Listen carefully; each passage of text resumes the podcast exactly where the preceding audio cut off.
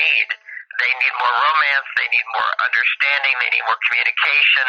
If they don't get good communication, meaning they, they need to feel heard, they need to feel safe to express what they feel. If they don't, if they don't um, get that kind of support, then the more independent women are, the more unhappy they are.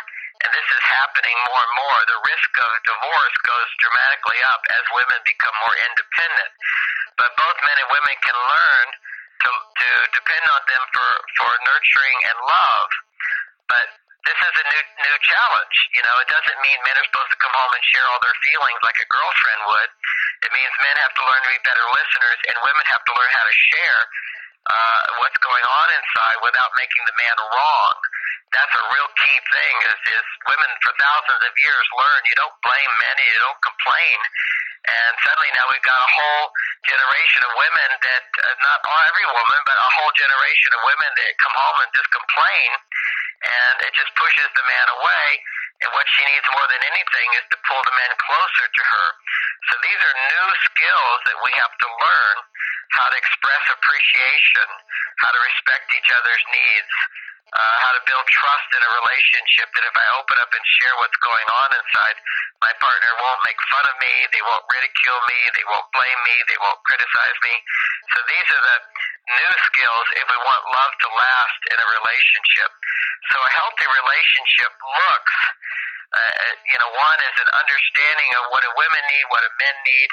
To say it very shortly, but my message is often men, when they want to get a divorce, you can see men are not getting what they need, and they almost always say the same thing. They say, you know, John, no matter what I do, it's never enough to make her happy. Uh, this just unhappy woman. Uh, you know, a man wants his wife to be happy.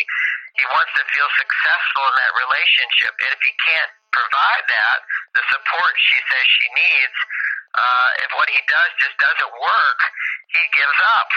And and so there you see one huge difference between men and women is that men just want to feel that they can help their partner and be successful. Uh, women want to feel that they can give and receive. So women will say things like, uh, I give and give and give and I don't get back. Well, part of why they don't get back is they don't know how to ask for what they need because what they need is something new and different. And women often have the unrealistic idea that he's a mind reader, he should just know. But, uh, you know, to give women a break here, historically, women have never had to ask for anything. Uh, society told men what to do, and men did it. And most men don't like being told what to do anyway. Uh, and so women have to learn a new way of asking to be very direct and be very kind about it. You know, instead of saying, "Would you like to go out to dinner tonight?" Uh, that he'll just say, "No, I'd rather stay home." You have to be direct and say, "I need this." So she would say, "Hey, would you take me to dinner tonight? I just would feel so much happier."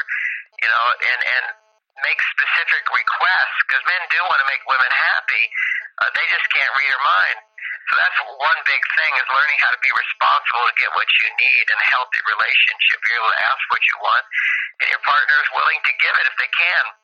Now, the third thing, which is really maybe the most important general concept of a healthy relationship, is you take blame out of it.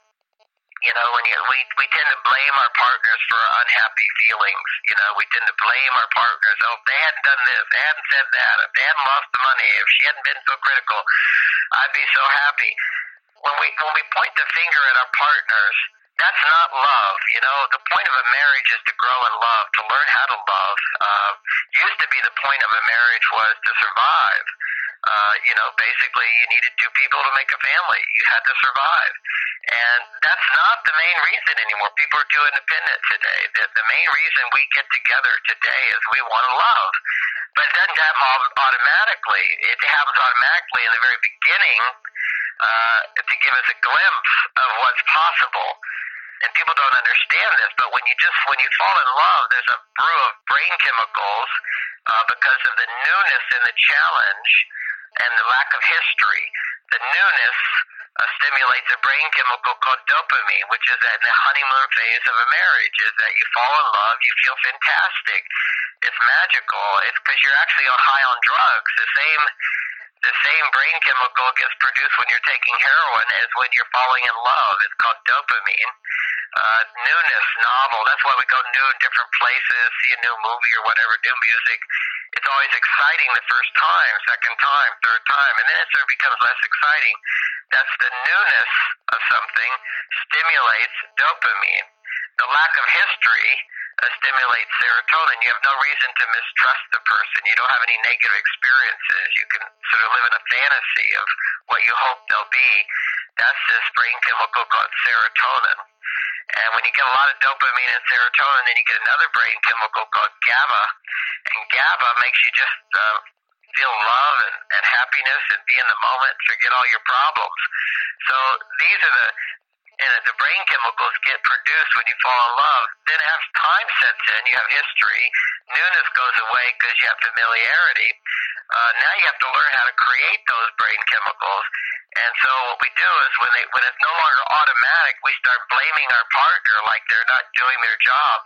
When it really it's we're not doing what we need to do to create those brain chemicals, and that means have a life uh, as separate from your your partner, making them all all the source of all your problems. You need to have a life that brings you fulfillment as well, uh, and your partner is one of those sources of fulfillment. So, you know, my marriage is successful primarily. We've been married 30 years. One is we have these good communication skills. We understand the differences. That makes everything easier. But underlying it all is on days when my wife is just in a bad mood or she's being upset about something and I don't get upset back. I just take some space, I take some distance, I do something to make myself feel good. And then I come back and I give her a little more love and support rather than argue and fight or blame or criticize. I'm not saying that I don't feel that inside sometimes, but I don't listen to it. It's all like uh, we have different parts of our brain that we can listen to. Whenever we're sort of in this reactive part of the brain that gets mad at somebody, blames and resents and criticizes, the research is showing that that's all part of the middle part of the brain, which is no different from the monkey's brain. Then we have the front part of the brain, which is different from a monkey, and that's really our human brain, the, the the prefrontal cortex. And it's in that part of the brain where we feel appreciation, where we feel uh, compassion, we feel empathy, we feel uh, we can understand another person's point of view, we can be reasonable. And part of being reasonable is realizing that nobody's going to be happy all the time. And also remembering that your partner is only one source of happiness in your life. If you think your partner is your only source of happiness and they don't make you happy, now you're stuck as opposed to having lots of things that make you happy and your partner is one of those things, then you don't put so much pressure on them to be the perfect person because nobody's perfect. I think these are the three basic, most important things to of a healthy, a healthy relationship, a healthy marriage. Why you think so many people try to change their partner then? Well, that's really that's one of those big problems is always trying to change your partner. Now, there's a good part of that and there's a bad part of that. And and and certainly I, I just was talking about if you're if you're not happy inside, then you always want to change your partner to to thinking if I can get them to do this, I'll get them to do that, then they'll be happier. Then it will make me happy. So one, it's always coming from a place of unhappiness inside of ourselves. We want to control others. We want to change others. We want them to be something different. And unfortunately, if we don't notice this tendency of wanting to change somebody, we don't really get to experience what real love is. Real love is accepting someone the way they are. You know, like in my marriage, uh, I understand my wife. I know her 30 years, 38, 37 years I've known her, more than half my life. And, you know, part of her childhood growing up is she had a very disapproving mother. And so my wife, when she's under stress, she tends to become like her mother, and she gets real disapproving. And then I used to disapprove of her for being disapproving because it was stupid. I'm a good guy. But now I just go, oh, it's just some kind of automatic reaction. And if I don't resist it, if I don't disapprove it back, it goes away very quickly. And that's the secret is that when you try to change somebody, they become more stubborn and become that way. What you resist will persist. It, it, just becomes that. And if you keep resisting, then you become that way. Like if somebody's angry with me, I, I'll get angry back. If, if my wife disapproves of me, I disapprove back. And then we're stuck. So not only do they become stuck in that behavior, but then you end up becoming like that person in some way. And this is this is all part of what's called the monkey brain behaves this way. Uh, we need to ru- notice that, be aware of that, and, and, and separate ourselves from that as best we can. We clearly don't want to justify it. You know, like I'm upset because they did this and she said this and that. You know, you can talk to a friend about it. That's one way of just sort of, you know, sharing about it, getting upset about it, letting it go. But don't say those feelings to your partner because they're just going to resist it back. So what we want to do is is learn, you know, from our mistakes. Does it really work to do that? If it doesn't work to do that, stop doing it. And that's kind of what I point out is the things that people commonly do that don't work. And then you kind of step back and go, okay, what's an alternative to this that might work better? And that's what I'm seeing is that we have to learn new new ways of having relationships because we're closer than ever before. And uh, when you're closer, you can get hurt easier. You know, when you're dancing close to somebody, they can step on your feet. Uh, and and the, one of the first things to learn, so that we're not trying to change our partner control our partner all the time, is to not take it personally and not take offense. Uh, there was a study done at Harvard where they found that if somebody steps on your foot, uh, it hurts. But if somebody steps on your foot and you think it was intentional, they meant to step on my foot, it hurts a lot more. It causes a much, much bigger stress response. And we have to realize our partners are not trying to ruin our day. And once you realize that, get get real clear. There's a loving intention behind everything. Generally, when two people love each other, find that loving intention. Understand why they're doing it. They don't mean to hurt you. So coming back to that question you asked about, you know, wanting to change your partner, change is a natural part of life. I mean, and and and most men in their business would like to have a bigger business. You know, they like to make more money. Uh, you know, I'm a writer. I'd like more people to read my books. Uh, I'd like to have a bigger effect in the world. More and more and more is the nature of life. We want more. We want things to get better. And in a sense, just as men want more success, women want more love. And and they look at a man and they go, if you did this and you did this, then we'd have even more love. so the nature, the, our nature is for more and more. Men tend to want to fix things, and and uh, if it's not broken, don't touch it. But women have a nature which says, let me improve it, and there's no end to improvement. Uh, this is sort of the nurturing gene that mothers have, and all women have it, which is you want to improve your children as they're developing. So she's always wanting to improve the relationship, improve the man. Uh, but the secret here, I understand, is that's okay. It doesn't mean she can't be happy with what she's got. So just because she wants me to make some changes doesn't mean I, I have to make those changes, and doesn't mean that if I don't make those changes, she's not going to be happy or love me. That's what people have to learn is how to be happy with what they got. And you know, I have a business; it grows, and but I'm happy with what I got, and that that's the basis of it continuing to grow. If women can learn, if you want a man to improve, stop trying to improve him. Start appreciating and accepting him just the way he is, and appreciating the efforts he makes. He'll make more efforts. It's like any job, you know. You work hard, they reward you. You want to work harder. Uh, women don't understand this, and they'll punish men, they'll reject men, they'll disapprove of men, they'll criticize men, and think that now he's going to give you more. I don't think so. In primitive days, that was an old system that worked. That works in the monkey brain to a certain extent, but it doesn't. Even, there's no evolution. It's the evolution, the transformation, the real growth happens using the front part of the brain, which is a place where we can learn to love, find forgiveness, find acceptance, find appreciation, find uh, empathy, uh, see what a person is really trying to do and acknowledge that and support that. That can bring out the best in people. So I think change is a good thing, but you don't do it by by trying to change who a person is. You want to create a situation where that person can thrive, and that's how change happens. And like as you know, John, men can blame women for nagging, and women can blame men for listening. Why does this happen? And like, is there a way to resolve this in the relationship? Yes, there is. You know, if you look at one of the big things about women nagging and complaining to men, it ruins relationships. And women will say, you know, I've been doing this 40 years. Women will say, but how do I get him to change? How do I get him to do something? And I say, it's real simple. You have to learn how to ask. There's a big difference between complaining and nagging and asking. Nagging is a form of asking that just doesn't work. Uh, nagging is getting upset with somebody for not doing something, as opposed to asking is a neutral tone that makes a request. And there's an art to this. Now, in my book, Men From Mars, there's a whole chapter on the art of asking. This is a new skill. I can go over a few of the points of it. Uh, you have to learn to be direct. You have to do it in the same tone of voice. You can never say how many times I have to ask you. You didn't do it. When are you going to finally do it? All those things just don't work, and that's why women they nag and they say, "What else can I do?" I said, "Well, now you at least know that what you're doing doesn't work, right? And you don't know what will work." But nag, nobody wants to be nagged or criticized or whatever. So what you do is you learn how to ask. You learn to be specific. You learn to ask at the right time and the right way.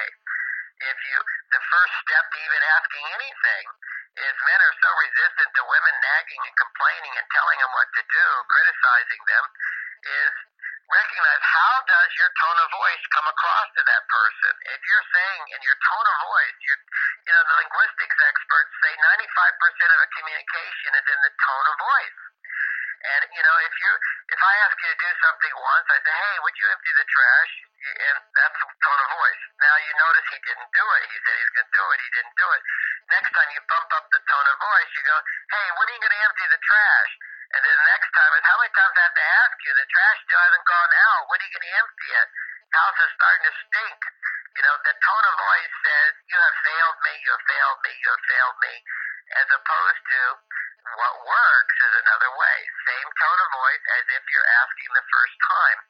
If you ask a man to do something the third time, as if it's the first time, he's going to notice right away and think, wow, she's being so nice about it. I better get this done right away. You know, men respond to positive responses, not negativity. If women can understand this, it changes their whole perspective, how to communicate to a man. But even that won't work just simply asking in the right tone of voice doesn't work until you're coming from the right place. The right place. Now, what does that mean? If I go to a job where they pay well, I'm going to work harder. If I go to a job where they don't pay you much, I'm not going to bother much. So, what kind of a job does he have with you? Is he has he had the experience that it pays well? And what does it mean to pay well? It means to be a woman who's capable of appreciating every effort he makes appreciation of what he does. Now, how do you give him that message? You spend about a month or two and you stop nagging and complaining completely. That way he knows he's not going to be criticized and basically he's accepted the way he is. We have to remember that's love. How do you love someone? You accept them just the way they are. You don't demand more. They are who they are and you love them. The next step after going a couple of months without any criticism, without any blame, without any demands, without any complaints, you'll see he'll be in a better mood, he'll be happier, he'll be more positive. He won't necessarily do more for you, but he'll be positive. Now you've got a man who's feeling love. Once he's feeling love, then you start asking for more. You say, hey, would you help me with this? And then he helps you, and you appreciate him for that. And then he asks, hey, would you do this for me? And he does that, and you appreciate him for that. And then you ask him for something else, and he does it wrong, and you don't point out he did it wrong. You appreciate his effort for that. So you start a new way of living, a new way of life, where you don't you don't dump your negativity on your partner, but you only give positivity or a neutral response. Harvard University did another study on this, where they found that if you give people only neutral response to their mistakes and positive response to their going in the right direction, they will achieve their goal twice as fast as telling them negative things when they're going the wrong way and telling them positive things when they're going the right way. Just positive responses. You don't have to get all this negativity. It doesn't work. It worked a long time ago when relationships were not based on growing in love. It was just performance. Get your job done or you lose the job kind of a thing. But a marriage is not a job, it's a relationship which we want love to grow. Love can't grow if you're if you're nagging and complaining. On the other side of it, you mentioned women's biggest complaint about men is that men don't listen. Well, that's a new art for men to learn, is how to listen, how to understand. And what men have to practice is to recognize that what we tend to do is we overreact to women's upset feelings. Okay, when women get upset, There's no reason to get upset. It doesn't work. It's a stupid thing to do. Just don't speak. If you're getting upset and you talk, you will get more and more upset. I'm just giving you the biology here. When a man is upset, if he talks, he becomes more upset unless he's talking to somebody who agrees with him. Well, when your wife is upset, she's not going to agree with what you say, so forget about talking. What you can do is help her to calm down because you don't have to agree with her. You don't have to say anything. You just have to try to understand her perspective and get her to talk. So if you can get her to talk by asking questions, she will calm down, her hormones will change, she will start feeling happier, she will start remembering what a great guy you are, and she will feel the love in her heart, which is capable of accepting you just the way you are, which is not a perfect person. Nobody's a perfect person. That's what love does. Helps us to see the good in people. And so listening is you you she'll be upset about something or complain about something. You want to fix her. You want to tell her, don't worry about that. You can do this instead, or why are you bothered by that? You can do that, or getting upset over nothing.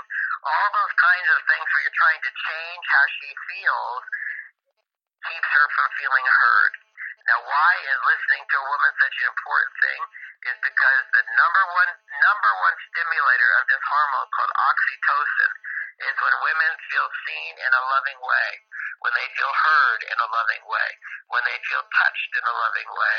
So affection, physical contact in a non-sexual way, regular hugs, compliments, noticing her, these are things that all stimulate oxytocin.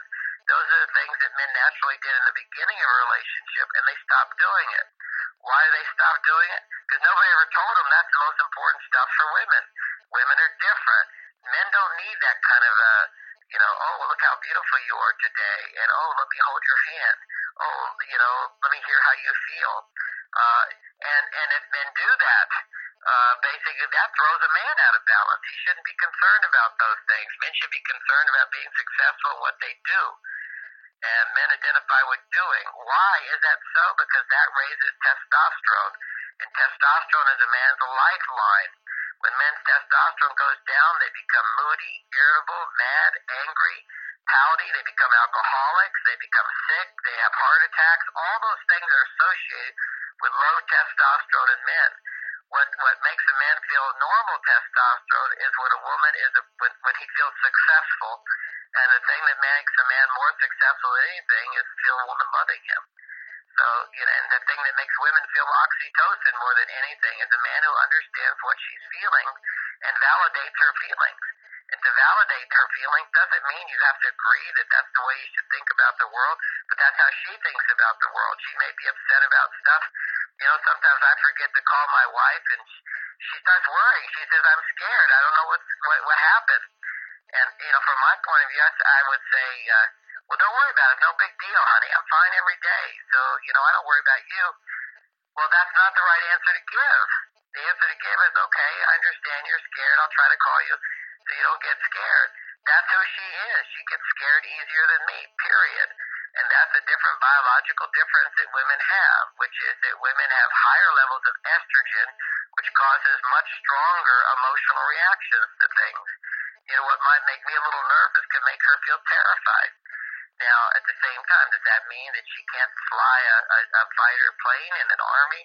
Uh, no, it doesn't mean that at all. As a matter of fact, they found that women are better pilots in dangerous situations. And the irony there is that when, when men have big problems, men have strong emotional reactions, and women actually become cold as ice.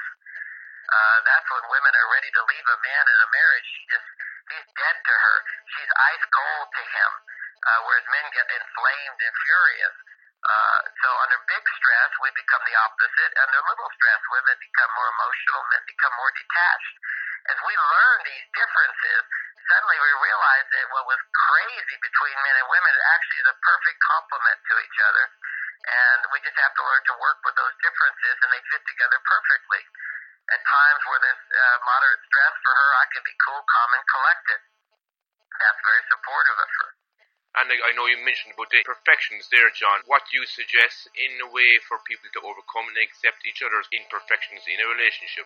Well, I think the ultimate, is a great question that you ask. The ultimate is, you know, when we realize that people are doing the best they can, and we realize that you know we're not totally dependent on our partner for our happiness, but we have other things to make us happy, then we see a relationship is an opportunity to love more. It's a, to be generous in spirit, to be forgiving, to be giving. And when people stop being generous in spirit, it's because they feel empty inside. And this is where we have to have a rich spiritual life. We have to have a rich emotional life. We have to have friendships. We have to have community activities where we're feeling that we're making a difference in people's lives. People start looking to their to their relationship as the sole source of happiness in their lives, and it's not. So that that's a real key dynamic is that we need to find a level of happiness and fullness in our life so that we can overflow into our partner. At the same time, your partner should not be a charity case where you're just giving and giving and not getting back. But at the same time, uh, you know, part of getting back is to learn to be responsible to uh, bring out the best in your partner. To and for women, that means, as I talked about earlier, learning how to ask for what you want and and learning to communicate what your needs are in a way that he can hear you. Uh, you can't just assume he's a mind reader and he's going to do it.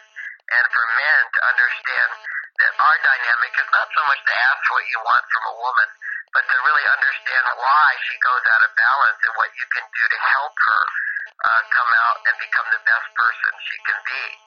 Um, not to say you can't ask a woman for something, but that's not really the biggest problem that men have. Is it's not that they don't ask; they tend to ask if they want something. Uh, and, and men are by nature way more independent, so they don't need as much. What they do need is her love. They do need to feel successful in the relationship. The, the main need that a man has in a marriage is to feel that here's somebody who really appreciates all that he does. Uh, it's kind of like when you go to work, your main need is to feel that people are benefiting from your service. When you go to work, your main need is to feel that you're making a difference, and your main need is to get something for it, which is money. But money is only there to be a, is a tool so that you can provide for someone who loves you, uh, for your children, and for your wife. To man, that's the main need is to feel their love, uh, to feel that they appreciate what he does for them. And a woman, her main need in a relationship today, the more independent she becomes, uh, not for a man to be financially providing for her, although for many women that's still a major thing, but to feel that he's providing a kind of emotional safety, a stability that allows her to share more of who she is, so more of her can be seen. Her emotional side of her can be revealed in a, in a context where she's going to feel accepted and understood and validated and some empathy and some compassion. That's what women are saying when they're saying he doesn't listen. They want him to hear what she's saying with some empathy, uh, with some validation, with some caring, uh, and not try to correct her or fix her or try to change her. Instead of instead of that, just understanding the way the psychology of a woman works, and most men just don't know that, is that uh, a woman, by talking about problems and feeling them more deeply, sharing her feelings of what's happening inside of her, uh, just by having the opportunity to do that, where she feels safe that you're not going to criticize her or judge her, uh, that will produce these hormones that make her feel really good and allow her to feel more love because more love is being, more of her is being seen. Men don't understand. Women wear makeup. Women are constantly editing themselves, hiding themselves, not showing up for who they are. Or they just uh, throw themselves out there and get rejected by everybody and say, I don't care. Uh, the truth is she does care, and she wants somebody who can be tender with her and accepting of her, understanding of her. And that is a very powerful thing. When that's shifting from a survival relationship, a role mate, to a soulmate someone who can actually see into who she is. And as a man does that, he gets the benefit of, of feeling very successful in providing support for her. And at that point, the relationship shifts to a new gear where he also can find that depth of, of soul connection and within himself and share that part of himself too. But it's a different journey for him. it starts out by being successful and being there for her. And for her, it starts out and revealing one layer after another of the depth of who she is. And I know you mentioned those soulmates there, John. Do they really exist, and, and what are they? Well, a soulmate is. Uh, I wrote a book on dating, Mars Venus on a Date, where I talk about the soul connection. And you know, even to talk about the soul, it's such a sort of a spiritual term that it can mean a million things. Like if I say the word God, it means a lot of different things to people all around the world. You know, it could be a guy with a gray beard up there. It can be a great spirit that pervades all the universe. It can be light. It can be love. It can be means a lot of things to different people. Soul means a lot of things. I think to be make it simple and and real, tangible. Just look at a picture of yourself when you're five years old. Your body's different. Your emotions are different. Your mind is different. But you say that's me and you can connect with that part of you. You can feel who you were at that time. Now, not all people can do that. Uh, I do that as an exercise for people. You know, we have pictures all the way down the hallway in our house. And I like to go down those pictures and go, yep, that's me, that's me, that's me. The emotions are different, the body is different, the confidence is different, the mind is different. But there's a part of me that is still me. That's throughout all of my life, there's this guy who's me. And that's the soul. And the soul is the essence of who we are. It's a, it's the self that, that grows and changes, but always remains the same. And that part of us uh, has a it has a feeling of eternalness to it that it does, it's undying. And that part of us we can get to when our heart is open. And when you open up to your soul, you will have a sense of knowing that the person I'm sharing with uh, is is meant to be my partner for a lifetime. So there's that feeling of I want to share my life with this person. And there's an eternal quality to it. So it feels like I want to share my whole life with them. And that's a soulmate. Uh, it feels like you're destined to be together. There's all kinds of feelings that go with it. But it doesn't mean that your relationship will always be harmonious. It doesn't mean that everything's going to be fine. And it doesn't mean that there's only one as well. It's just someone who touches your soul and brings forth the awareness of your soul, and you bring forth that in them. Uh, and, and, you know, the big problem for people is they feel this eternal connection. I want to share my life with you uh, which is why we get married, feel like we can make a partnership for life.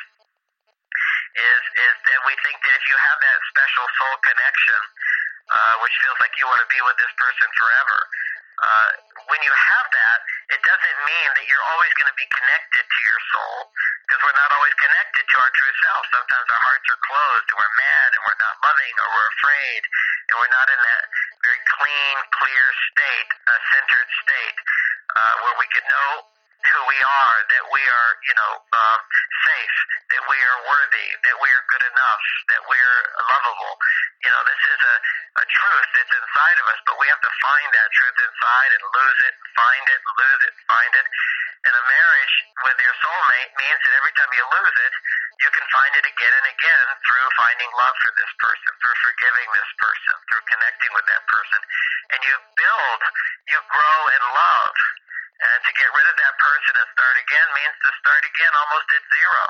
Uh, why not build on what you've got is what I tell people. You know, learn to forgive, learn to let it go, learn to learn your lessons, learn to take responsibility in a relationship, learn how to love better.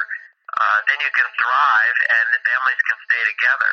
I think it's a real shame today that um, so many people are getting divorced. At the same time, it is a, it is a symptom of the chaos we're going through now to move towards a better time.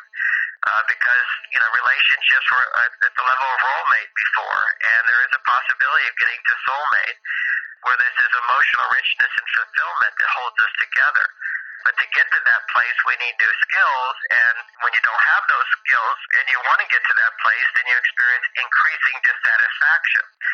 So modern relationships, people experience much more dissatisfaction than in previous relationships at other times. But at other times, part of why they didn't experience so much dissatisfaction was because they had no high expectations. You know, they were there to like, this is all you get, so be happy with it. And now we see in the movies and reading the novels, reading the books, we can see, oh, we can have more. Well, thinking you can have more and not being able to get it just creates uh, enormous dissatisfaction because you feel like you move on to another person, you'll find it. Move on to another person, you'll find it. when really what you have to find is within yourself. As in the words of one of those old rock and roll songs, love the one you're with. Just learn how to love them.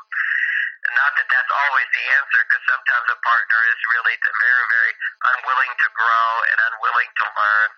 And often uh, their unhappiness is, is being treated with alcohol or drugs. And now you've got somebody else in the relationship, and it's pretty hard to grow at that time. I think that ties in with a reason because of the divorce and separation rates rising as well, John. Or? Well, without a doubt, the number one reason why we have so much divorce today is, and, and you have to hear this in the right context, but as women have become more independent, self-sufficient, uh, the risk of divorce does dramatically go up.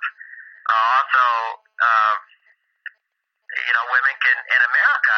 It just it's just uh, huge problems are happening here in marriage. Uh, you, you see pretty much the divorce rate leveled out at 50%, but in second marriages, people get married again at 65%. Third marriages, around 90%, get divorced.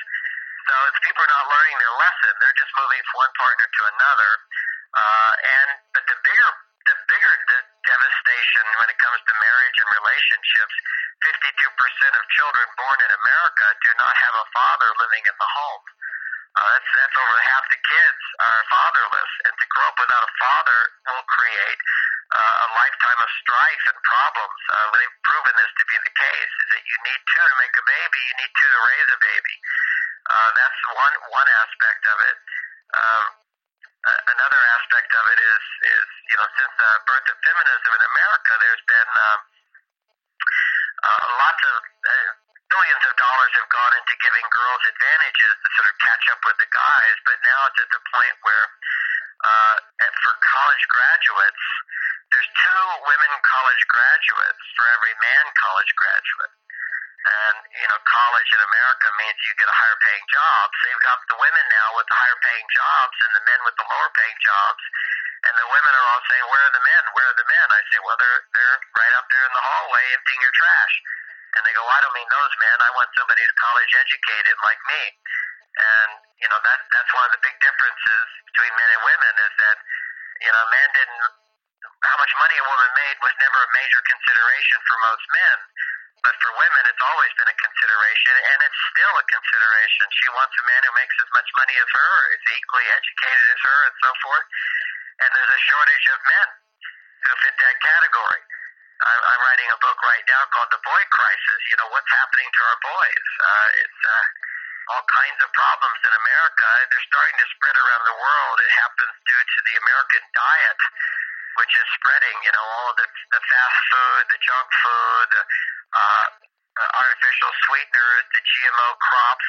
This is all proving to cause uh, gut problems, digestive problems, which show up in girls as unhappiness and high and uh, uh, perfectionism, where they try to be perfect and they're never good enough. That actually increases their performance in school. They try harder. Always never good enough, always never good enough, and try harder. Boys feel not good enough, and so they stop trying. That's a gender difference. And so what you see is boys are falling falling down in their grades. They're losing motivation. They're losing the motivation to to get in relationships, to sustain passion in relationships. So as I mentioned, divorce rates uh, are a disaster. But even worse than that, now there's twice as many single people proportionately to 30 years ago. So, you know, double the amount of people are now choosing not to get married. There's more unmarried people than married people, and that was never the case. It was usually a quarter of the people uh, were unmarried, and now it's uh, over 50% of American adults are not married. And you know, this this is just they they get together and they lose the passion and they separate. They get together, they lose the passion. It usually takes about three to five years. About three years pass and you lose those automatic brain chemicals of newness and interest and passion and pleasure because uh, you need newness for that and no history. So around three years, the passion is gone and takes about two more years for the problems to build up as a result of that. And then they move on to the next person. And that's what's happening today. Families are being broken up. Children are being raised without parents, without two parents. And this is not healthy. And the ideas of men are from Mars and women from Venus can help that a lot. But we also have to understand, you know, the, the poisonous diet that we're being fed these days also affects the brain, affects the digestion. When your digestion can't digest the proteins and the fats, then your brain can't make the right brain chemicals to stay motivated, to be happy, to be managing stress effectively. So we're having problems on all levels, physical and emotional and mental in our relationships. In a long lasting relationship, partners can change individually and grow apart from each other. How can a couple stay together? Well, you know, I, the, the first thing I'll say is uh, a lot of the traditional ideas taught in universities are outdated. Uh, sometimes going to counselors makes things worse. That's been my experience. I won't say it's all counselors because I haven't heard from all counselors. It's just people come to me again and again and say that their marriage got worse going to particular therapies and counseling. And it's because the uh, universities have an agenda.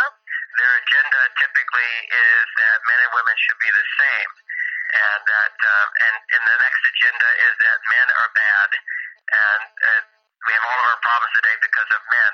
And anybody who has an attitude like that is going to be destructive to a relationship. It's going to cause men to want to become more like women. Uh, it's going to cause men not to want to get help. Uh, it's going to cause women to feel more resentment and blame men more. And this kind of mentality that you'll see at the universities is not helpful for relationships at all. Uh, we've got to get that there's problems in the world today, but there's also amazing benefits in the world today. There's greatness in the world today that was created by both men and women together. And there's problems in the world today that's created by both men and women together. And we don't want to blame one sex or the other. We need to get out of this world of blame and get into the world of what works and what doesn't work and negativity doesn't work in our relationships. If we want long lasting relationships, we should seek out the advice of people who have been successful in their marriages, people who are successful in their relationships. For example, you know, I'm happily married. I'm married 30 years. Uh, I've been with my wife 37 years. I've been through the best and the worst. I understand these things. And there are some experts now who, who have this understanding. But, uh, you know, people who live in their ivy towers and academics, they don't know what they're talking about. You know, you got to get into the trenches to help people. And that's one aspect of it. The other aspect, to stay together for long lasting relationships, we need to, you know, realize that a relationship is like a garden. It's like a piece of property. If you neglect a piece of property, it just go, it, you know, it just goes downhill. A garden, if you don't take care of it one season, it looks terrible. You've got to water it, you've got to protect it, you've got to weed it. The weeds are always growing. And if you don't weed that regularly and water that regularly, your crops don't come forth. You don't eat. And that's what's happening today is that people don't know the new ways to tend the garden of their relationship. They're just doing the, you know, they're just expecting it to happen automatically because when you fall in love, there is this automatic production of brain chemicals which are produced because there's a sense of newness in the relationship and a lack of history. What we have to do is to find ways to create more romance, to improve our communication, and to recognize that if a woman's working outside the home and she's raising children, she needs a lot more help from her husband. He needs to understand that. And, and yet blaming him for not helping out isn't going to do anything at all. It's learning to understand where he comes from, where she comes from, and learning new ways for her to ask for his support in small increments with big rewards. And that gradually draws him into the whole uh, helping a woman out more. But women, you know, take for granted, men, you should do this. I work, so you should do that. Well, the shoulds just don't work in our relationships, but requests do, and a request implies a reward. If I ask you to do something, then I want to do something for you. The interesting thing about men is if you request a man to do something, he's not requiring you to do something for him. He just wants you to go, wow, thank you. That was nice. I appreciate it. Oh, my day's brighter. I'm happier today because you're in my life. That's the secret. And women don't realize their power and why they're needed by men, which is for that love in their heart. And, and men don't realize the way to communicate love effectively to a woman today. We thought by earning the money and bringing it home and not asking a lot of her, that that was a loving thing, and that is a loving thing. But now we have to learn how to bring our attention home and give her more attention and listen more what's going on and offer her help and create a little romance here and there. And that will make a big, big difference for her. And John, if any of our listeners have given up in their relationship, is there any advice you would give them? Oh, what a great question. If you've given up on, on a relationship, on your relationship, what advice would I give them? You know, so many people have told me this. I'll just share my story. I hesitate to say this because it's like promoting my book or something. Uh, but you know, ever since I wrote Men From Mars over 25 years ago, and I travel a lot, the book became very, very famous. Wherever I go at an airport, people come up to me. It still happens. This is, and they still come up and say, "You're John Gray. You wrote that book." And I went, "Yeah." My husband and I were divorced, and he read that book. Uh, my wife and I were divorced, and she read your book. And we got back together, read the book together. We started dating again, and now we're back together again. We're married again because of the ins- insights in your book. And, and that's what really surprised me. I mean, I didn't even expect that from this book. But once once we have these insights that we've been talking about, then a person can look back, not in every situation, but people can look back and go, oh my God, no, no wonder the relationship didn't work. I was always giving her solutions, or I was always nagging and complaining, or I wasn't tending to the romance in the relationship, I was always thinking she was fine and she needed this. You know, once you, you, you, read through all the examples and you see, oh my gosh, I didn't do that. I didn't do that. I made a mistake. I made a mistake. When people see how they contributed to the problems of the relationship and they're given an option of something else to do that they can do that they would, if they would have done it, they just known to do it, then they feel hope again. And when you feel hope, then you start to care again but if you stop, if you if you tried everything, you know, people give up on a relationship, it's generally because they tried everything they know and it didn't work. So why bother? And I agree with them. If you if you if you've tried everything that works and it doesn't work, you got to move on. It's just that what I see again and again is that these ideas, because they're not. Um, they're they're not intuitive ideas. They're not instinctive. You know, because somebody if somebody was just the same as you, you would sort of anticipate what they need. But understand that women and men are different, and you couldn't have known, and you didn't know. Then you go, and now I do know. Let me give it another try and see if I can make this work. And that generally helps people uh, to to reinvigorate them, to recommit themselves to trying this out, to trying to grow in love, and change can happen. Uh, and then you, then you try to do that, and it still doesn't work. Uh, maybe then you move on because you know I'm not saying this is a recipe for everybody to to make their relationship work because some people try it and their partner just will not go along with it at all. Although I will say that I talk to people so much of the time who just one person makes the change and the other person uh, responds and starts to make changes as well. Because we do have the power to bring out the best in people. The only time we don't is when there's addictions involved, and and that kind of prevents prevents any growth. And what do you think about a partner cheating in a relationship, John? Well, when you talk about cheating, uh, I deal with a lot of cases of infidelity, and I really appreciate people who come to me as a counselor because they had infidelity and they want to find forgiveness. They want to make the relationship work. Uh, that is a good position to take. Uh, you know, your partner makes a mistake, your partner has an affair, and, and then they realize, okay, that was a mistake. I want to make my marriage work. Then you go, okay, that's a mistake. Mistakes are forgivable. Now, if your partner has affairs, then they say, but that's not a mistake. That's what I want to do, and and that's not what the other person wants to do. Then then it's time. That's a deal breaker. There are deal breakers. You know, generally speaking, in our culture, monogamy is is the deal. And if you if you decide you don't want to be monogamous, it's a deal breaker. But if you cheat on your partner, you made a mistake. If you if you acknowledge I made a mistake, then you forgive the mistake and you move on. You learn how to find forgiveness, and that's a journey. I wrote a whole book on how to find forgiveness. Because what you feel, you can heal. And you and and you know another lady wrote a book called you know my husband's affair was the greatest gift I ever received. And I like to quote that title because it means so much. Because often when somebody has an affair and now there's there somebody's been hurt by that, they seek to heal the wound and grow closer together in the process. Because sometimes people are just having a flat, dull relationship, and then somebody meets someone, they feel alive, they're curious, they they want to follow that feeling, they don't want to die again, and then they go, you know, this is what I want to feel in my marriage, and then come back and, and say, look, I made a mistake, and, and this is what I want to do. I want our marriage to be like that, or we end it. You know, and and people should not just stay in a marriage and be dead. Uh, marriage should be, you know, something that brings out the best in you, helps you to grow, helps bring out the worst of you sometimes, but you learn to let go of that part of you and move forward and, and making a mistake, having an affair. I mean, sometimes it's the most ridiculous thing in the world. A guy has a one night stand with somebody on a trip. He tells his wife he feels guilty. It was probably three minutes, and now he's going to pay for that the rest of his life. That's just the stupidest thing in the whole world.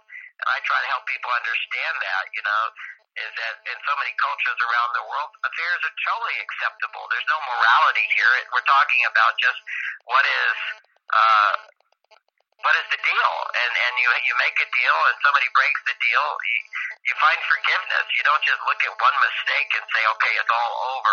At least that's my my point of view on this.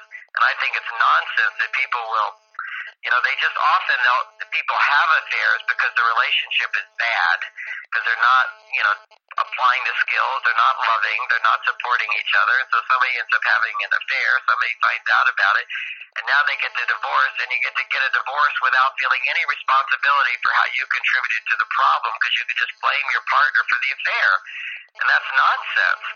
You know, it's like uh, it takes two to ruin a relationship. It's not just somebody going out having an affair. Having said that, you know, if your partner keeps having affairs, then it's a, then that's a problem that could be a deal breaker. You work on that, and you move on if that's what's necessary. But to ruin a family over somebody having an affair is nonsense. That's just stupidity as far as I'm concerned. You know, here where I live here in California, we have a there's people here where uh, having affairs is part of their contract, you know, and they're all very happy. That's some people's choice. It's not my choice. I don't want my wife sleeping with a bunch of men, and she doesn't want me sleeping with a bunch of women. Uh, we're quite happy to have a great sex life and a great marriage. Uh, but some people are married and they have no sex, so maybe that's the best thing for them to be polyamorous. That's their choice. Uh, if they came to me for advice, I'd say, well, that's nonsense. Why don't you just learn to have a great sexual relationship? It's just a sign that you've shut down your heart to each other. Learn how to have great sex. So I teach that as well. I wrote a whole book on Mars and Venus in the bedroom, how to revive your sex life. You know, this, this, I think that's a wonderful thing. If you're dependent on new partners to get stimulated, that's a sign that, that your relationship's not, uh, up to what it could be. So why not focus on your relationship being better? Because that's the person you love more than anybody. Why go off with some stranger? So, you know, there's, it's not it's not morality here. It's what works for you, what works in the long run. It's what your agreement is. It's what your what your contract is. Is what your deal is. But uh, you know, people talk about oh, the the Bible says you know you should be monogamous. There's absolutely nowhere in the Bible for people who are religious that says you should be monogamous. All the stories from the Bible, men have many many wives. Even when it comes to the the Ten Commandments, you know, they're so cherished. The thou shalt not covet a man, another man's wife. That's all. You can't have an affair with a married man's wife, but you can have affairs, many affairs as you want with other women, uh, and you can have many wives. So this is, you know, the Christian religion is is sort of adopted monogamy as if it's some kind of moral high ground. I think it's something that works. It's the highest thing that you can have, which is to grow in love with a person. But to, to claim it as Christianity, uh, not even a Christian value if you go back far enough in time, and it's certainly not a sin that can't be forgiven. That's the whole point of love is to find someone that you're reasonably uh, compatible with and you truly love, and then grow in that love together. And growing in love is a real thing. You can't just uh, fall in love and expect it to be there. You've got to work at it, and and you do grow in love. You know, the whole idea of a, a soulmate, a sacred relationship, sacred. Sacred comes from the root uh, to sacrifice. When you make sacrifices, loving sacrifices for someone, your bond grows stronger. Uh, and that's why parents are so bonded to their children, is you make all kinds of sacrifices for your children. But the outcome of that is you get to experience a deeper, a deeper kind of love which is, you know, part of our, our greatest fulfillment and happiness is to grow in love as opposed to some sort of self-centered society where please me and I'll love you. Everything, as long as you please me, I'll love you. If you don't please me, then I don't love you. Uh, that that's this narcissistic, self-centered, uh, unhappy person. We can rise above that, and and the nature is there to rise above it, but we need instructions on how to do it, and that's why I've written these books.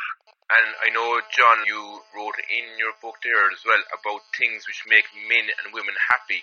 Can you tell us a little bit about these things? Well, what makes men and women happy? I talk about our basic love needs. Now, everybody needs love. Let's take an example. We all need to feel someone cares about us. And we all need to feel trusted, like we're someone's, you know, someone can depend on us.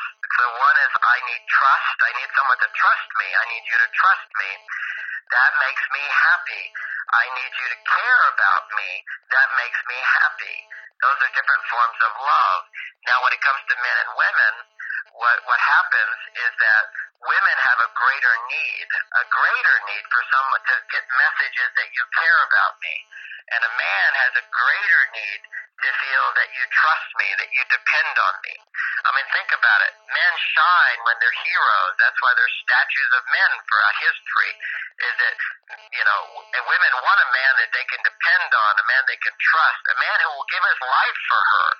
That's what men have been have risen to that role because when you trust someone, when you depend on someone, I mean, you're calling me up and having interviewing me because you trust that I'll have something good to say.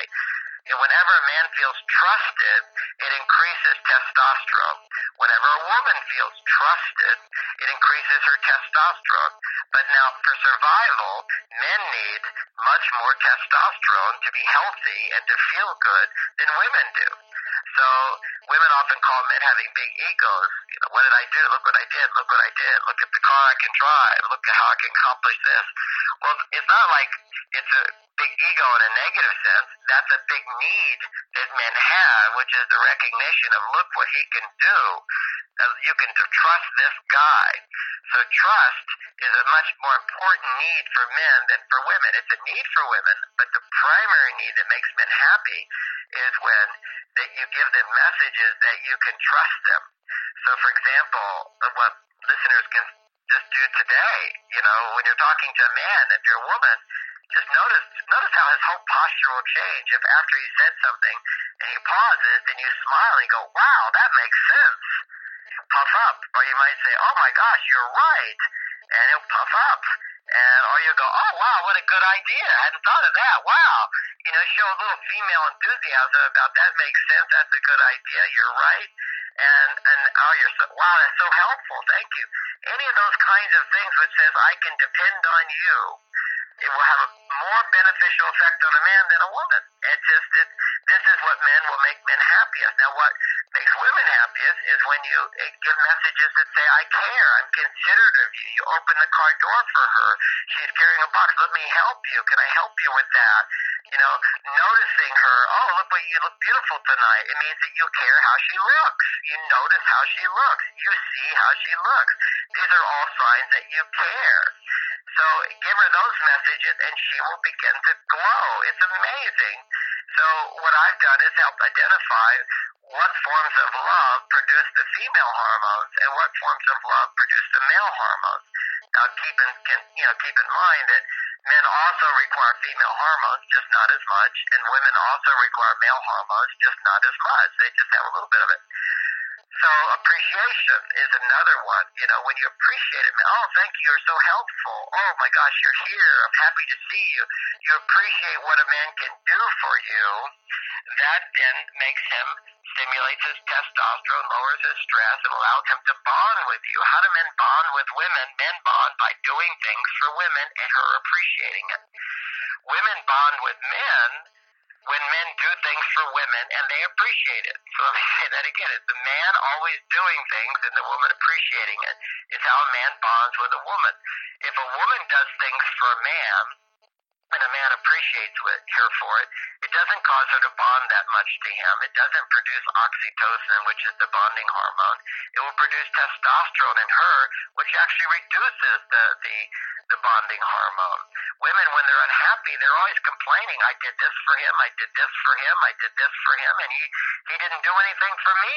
That's what women want, is they want to have him do things for her, and she appreciates it.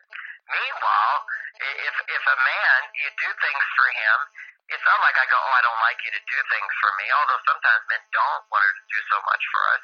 But if she does things that we like and we want, we're happy with that. But it doesn't cause us to bond with her, motivate us to do more for her. So there are real differences in this this whole thing in terms of appreciating a man and it's and and back to caring and trust. The irony: if I want my wife to trust me more, I give her caring. It's reciprocal. By caring more for her, showing consideration, showing interest, all those those things, she will trust me more. And if a woman wants wants uh, a man to care for her, she has to practice trusting him. If you trust a man, if you depend on a guy, he will care more. If you become independent, I can't trust him for anything, he stops caring about you. And one of the big ways of showing a man that you trust him is by not nagging, not demanding. You're trusting he's doing his best, and by then asking for what you want in a non-demanding way. You know, when you trust somebody's going to be there for you, you don't demand, you don't nag, you just assume they forgot to do it and you ask again. It's only when you mistrust, oh, they, they don't care, they're not interested, I have to force them, I have to shame them, I have to guilt them, I have to threaten them into giving to me, then then you that's how you ask. It, it becomes a demand as opposed to a request. So if you can ask with trust, he's going to do his best. A man's going to respond with more caring and consideration for who you are. So these forms of love are reciprocal. And in my book, I talk about you know twelve of them, these reciprocal ones. But those are some of the key ones right there. And like I know there are probably women listening in today and asking themselves how come a man like you knows so much about women. Would you have any comment to reassure them? Well, you know, actually, when I started out with these ideas of 35 years ago, uh, there are people who criticized me enormously. There still are, as I mentioned before, the academics in the ivory castles. Uh, they they all think how things should be, and they have no idea what reality is, at least to a certain extent. And uh, they say, "Well, how do you how do you know this? How do you know this?" And I spent 10 years in my office listening to women eight hours a day complain about their husbands. I mean, how many men do you know that have done that? Researchers or academics or whatever. This was my life. And what I found is that uh, they had almost the same complaints, and then when men came in, which was not that often, men had opposite complaints. So it just made sense to me that we were all going in the wrong direction. And and by listening to women, uh, over and over and over, began to understand them, and also you know trying my very best in my marriage to make it work, applying these insights and seeing that it can work. So you know it was simply uh, a, journey of recognizing that psychology had taken the wrong turn, and somebody had to turn us back the other direction. And and when you go so far the one way that doesn't work, it becomes kind of obvious that you're going the wrong way. And that was the impetus and the motivation for me at that time. I'll say now that there's many, many people who are also talking about uh, the differences between men and women. Uh, but it wasn't that way when I started back in the day. Finally, John, do you believe a healthy and happy relationship is based on daily work? I don't think a relationship requires hard work. I think, like I said before, it's like tending a garden. And the irony is, is my wife loves taking care of the garden. She loves weeding. And and women who who don't often are saying, I have no time for that. But if you had plenty of time in your life, what would you enjoy doing? Those are actually the things that create oxytocin.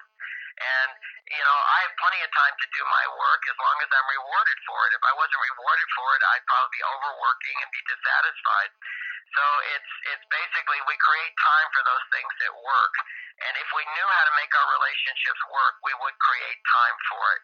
But today the old the old ways of making a relationship work no longer work. We have to find new ways. For example, one of the most important chapters in my book is called Little Things Make How Men and Women Score Points. Little things make a big difference. and that we understand women and happiness is the hormone oxytocin makes them happy. If I give them, if I give my wife 36 roses because she likes roses and it's a romantic thing to do, and 36 roses, oh my gosh, that's going to create big happiness. Most men think, okay, that's a big thing. I don't have to do it for a long time. Well, actually, 36 roses produces the same amount of oxytocin as giving her one rose. So if you want women to have plenty of oxytocin, don't give 36 roses. Maybe occasionally you can do that for fun. But just give one rose 36 times, and you'll get 36 times the effect. See, it's lots of little things make the big difference for women. And men don't understand that because for men, if you do something big, it has a big effect. If you do something little, he doesn't even notice it. But for women, they notice the little things and they need lots of little things. And that's what men did in the beginning of relationships. When the relationship worked, he was doing little things because he didn't want to yet do big things. I'm not yet going to share my income with you. I'm not yet going to, you know, provide a house and insurance and all that stuff and have kids with you. I'm not going to do the big stuff. I'm just going to do little stuff. And it's actually the little stuff, the little consideration, caring, that stimulates a lot of oxytocin. So for women, every act of love, big or small, has the same effect. So for men, this is smart. This, you know, brings a whole new awareness of doesn't have to be a lot of work. It could just be lots of little work. You know, lots of hugs, lots of little conversations, showing interest. Once you learn those little things that create the oxytocin, it doesn't take a lot of hard work, but it does take tending. A relationship is like a garden. We have to tend it. If any of our listeners want to find out more about your work, John, how could they do it? Uh, they can go to marsvenus.com. And at marsandvenus.com, every day I have a, uh, a one hour show. I have hundreds of shows that I've done and people can see the schedule of the different shows I do on uh, having better relationships, on dating, on health, on wellness, on parenting, on um, stress management, on healing the heart, healing the past, starting over. Lots of these topics that I've written books on. I've also done uh, short videos on, and that's all available for free at marsvenus.com. Thanks so much for chatting today, John. You're welcome. Thank you for a wonderful interview. You're very welcome. Thank you very much, John. Bye bye.